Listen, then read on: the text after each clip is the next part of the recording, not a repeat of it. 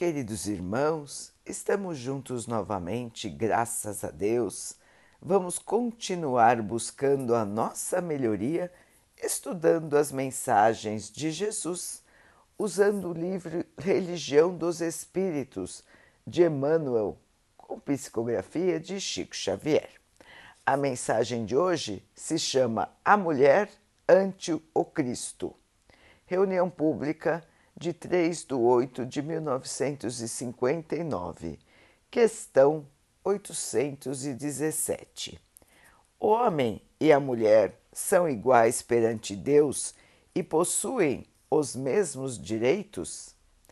Deus não deu a ambos a condição de distinguir entre o bem e o mal e a capacidade de progredir? Toda vez que nos dispomos a considerar a mulher em plano inferior, lembremos-nos dela ao tempo de Jesus. Há vinte séculos, com exceção das patrícias do império, quase todas as companheiras do povo, na maioria das circunstâncias, sofriam extremo rebaixamento, convertidas em animais de carga quando não fossem vendidas em praça pública. Tocadas, porém, pelo verbo renovador do Divino Mestre, ninguém respondeu com tanta lealdade e veemência aos apelos celestiais.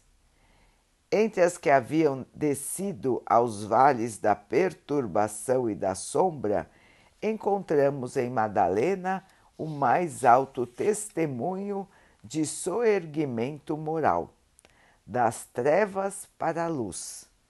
E entre as que se mantinham no monte do equilíbrio doméstico, surpreendemos em Joana de Cusa o mais nobre expoente de concurso e fidelidade. Atraídas pelo amor puro, conduziam à presença do Senhor os aflitos e os mutilados, os doentes e as crianças. E, embora não lhe integrassem o círculo apostólico, foram elas, representadas nas filhas anônimas de Jerusalém, as únicas demonstrações de solidariedade espontânea que o visitaram, iluminadamente, sob a, a cruz do martírio, quando os próprios discípulos debandavam.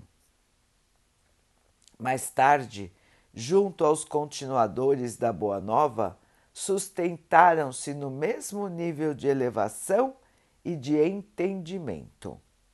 Dorcas, a costureira da cidade de Jope, depois de amparada por Simão Pedro, fez-se mais ativa colaboradora da assistência aos infelizes. Febe é a mensageira da epístola de Paulo de Tarso aos Romanos. Lídia, em Filipos, é a primeira mulher com suficiente coragem para transformar a própria casa em santuário do Evangelho nascente. Lloyd e Eunice, parentes de Timóteo, eram padrões morais da fé viva.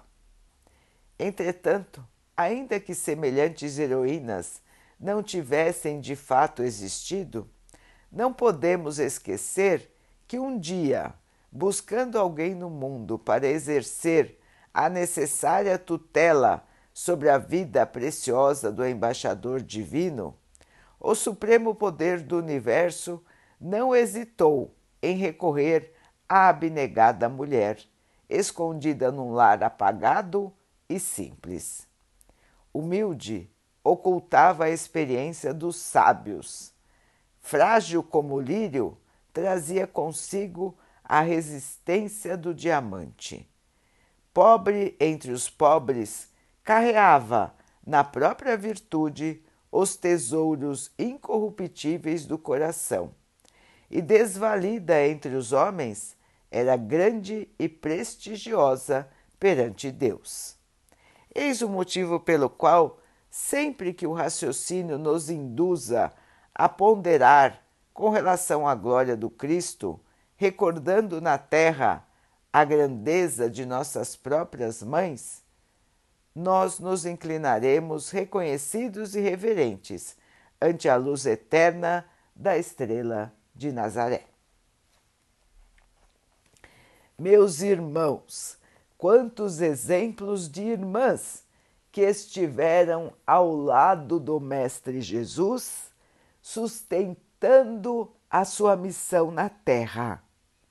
Desde a primeira, Mãe Maria, Mãe de Jesus, que aceitou recebê-lo e sabia que a sua trajetória seria de grande trabalho, mas também marcada por grande sofrimento. Maria aceitou este fardo e era espírito também muito, muito evoluído, espírito superior que aceitou vir à Terra em missão de auxílio ao Mestre para trazer-nos o exemplo da bondade, da luz, da caridade, do perdão. Sem Maria, o Mestre não poderia estar entre nós. A começar dela, temos uma infinidade de exemplos da época do Mestre que sempre estiveram ao seu lado. E como bem disse Emmanuel, Emmanuel naquela época, as mulheres eram seres de segunda categoria. A ignorância assim as colocava. E muitas vezes, meus irmãos, até hoje as coloca.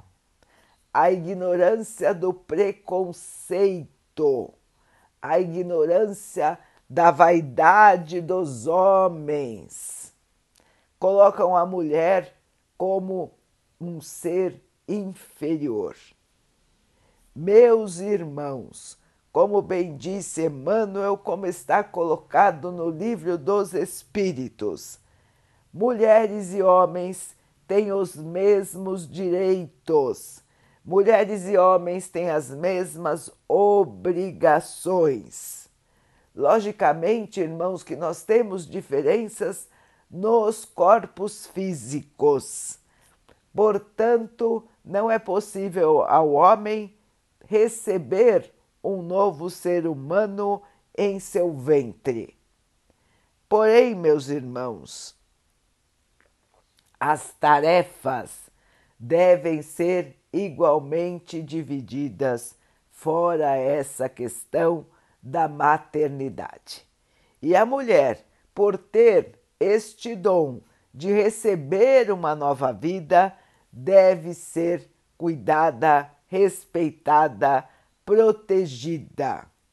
Porque, meus irmãos, não é nada fácil carregar um novo ser em seu ventre por nove meses e cuidar para sempre deste novo ser. Assim, queridos irmãos, deve existir respeito, equilíbrio, colaboração entre os diferentes gêneros. E, meus irmãos, nós temos que lembrar que o espírito ele encarna num corpo de homem, numa encarnação, e pode encarnar num corpo de mulher numa encarnação seguinte. Portanto, meus irmãos, não faz diferença nenhuma para o espírito se ele está encarnado num corpo de homem ou de mulher. Não é isso que faz a diferença, meus irmãos. O que faz a diferença é a iluminação do ser, é quanto vamos progredir no conhecimento e na nossa iluminação. Estarmos num corpo feminino ou masculino não nos agrega nada em termos espirituais. O que nos diferencia, meus irmãos, é a nossa evolução. Portanto, não existe nenhum motivo capaz de justificar o preconceito. Os gêneros, meus irmãos, não interessam. O que interessa é como aquela pessoa se porta em termos da caridade, é como aquela pessoa se porta em termos do conhecimento que ela vai adquirindo na vida. Nós estamos aqui, irmãos, para evoluir, para crescer, para nos melhorarmos. Se alguém gosta de se vestir de mulher, se alguém gosta de se vestir de homem, meus irmãos, qual é o problema? O que é ruim, irmãos? O ruim é a maldade, o ruim é a permissividade, o ruim é a depravação. Fora disso, meus irmãos, vamos viver cada um a sua vida Vamos viver cada um respeitando a vida dos outros, a escolha dos outros. Nós não temos nada a ver com o que cada um faz em sua casa. As relações entre as pessoas são problemas das pessoas, desde que não façam mal a ninguém, desde que não agridam a ninguém. Meus irmãos, vamos pensar, vamos raciocinar e vamos eliminar das nossas mentes as velhas concepções do preconceito, do orgulho, do machismo, que são todas concepções ultrapassadas. Meus irmãos, o espírito ele não tem sexo. O espírito depois escolhe um formato para se apresentar e tanto faz qual é o formato que ele vai se apresentar, irmãos. Se é velho, se é novo, se é como criança, se é como homem, se é como mulher. Isso não importa, irmãos. O que importa é a luz que esse espírito carrega, é o amor que esse espírito carrega. Portanto, irmãos, nós temos que aprender e temos que viver em equilíbrio e em respeito, e não só em relação aos seres humanos, mas também em relação aos animais, nossos irmãos em evolução.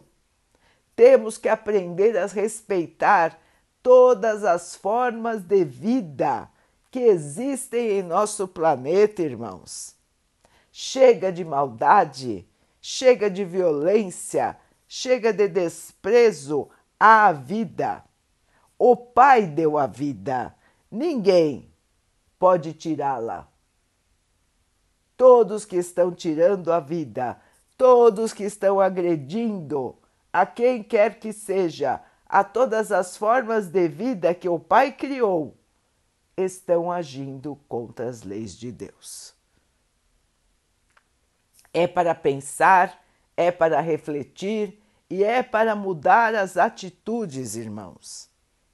É para isso que nós estudamos, é para isso que nós lemos, é para isso que nós recebemos os ensinamentos do nosso Pai e do nosso Mestre Jesus. Vamos então, irmãos, raciocinar. Vamos então, irmãos, iluminar o nosso pensamento e trazer à Terra uma nova maneira de viver a vida com respeito à própria vida. Vamos então orar juntos, irmãos, agradecendo ao Pai por tudo que somos, por tudo que temos, por todas as oportunidades que a vida nos traz para a nossa melhoria que possamos crescer, evoluir, iluminar o nosso espírito. Que o Pai possa assim nos abençoar e abençoe a todos os nossos irmãos. Que Ele abençoe os animais, as águas, as plantas e o ar do nosso planeta e que possa abençoar a água que colocamos sobre a mesa para que ela possa nos trazer a calma e que ela nos proteja dos males e das doenças. Queridos irmãos, fiquem, estejam e permaneçam com Jesus. Até amanhã.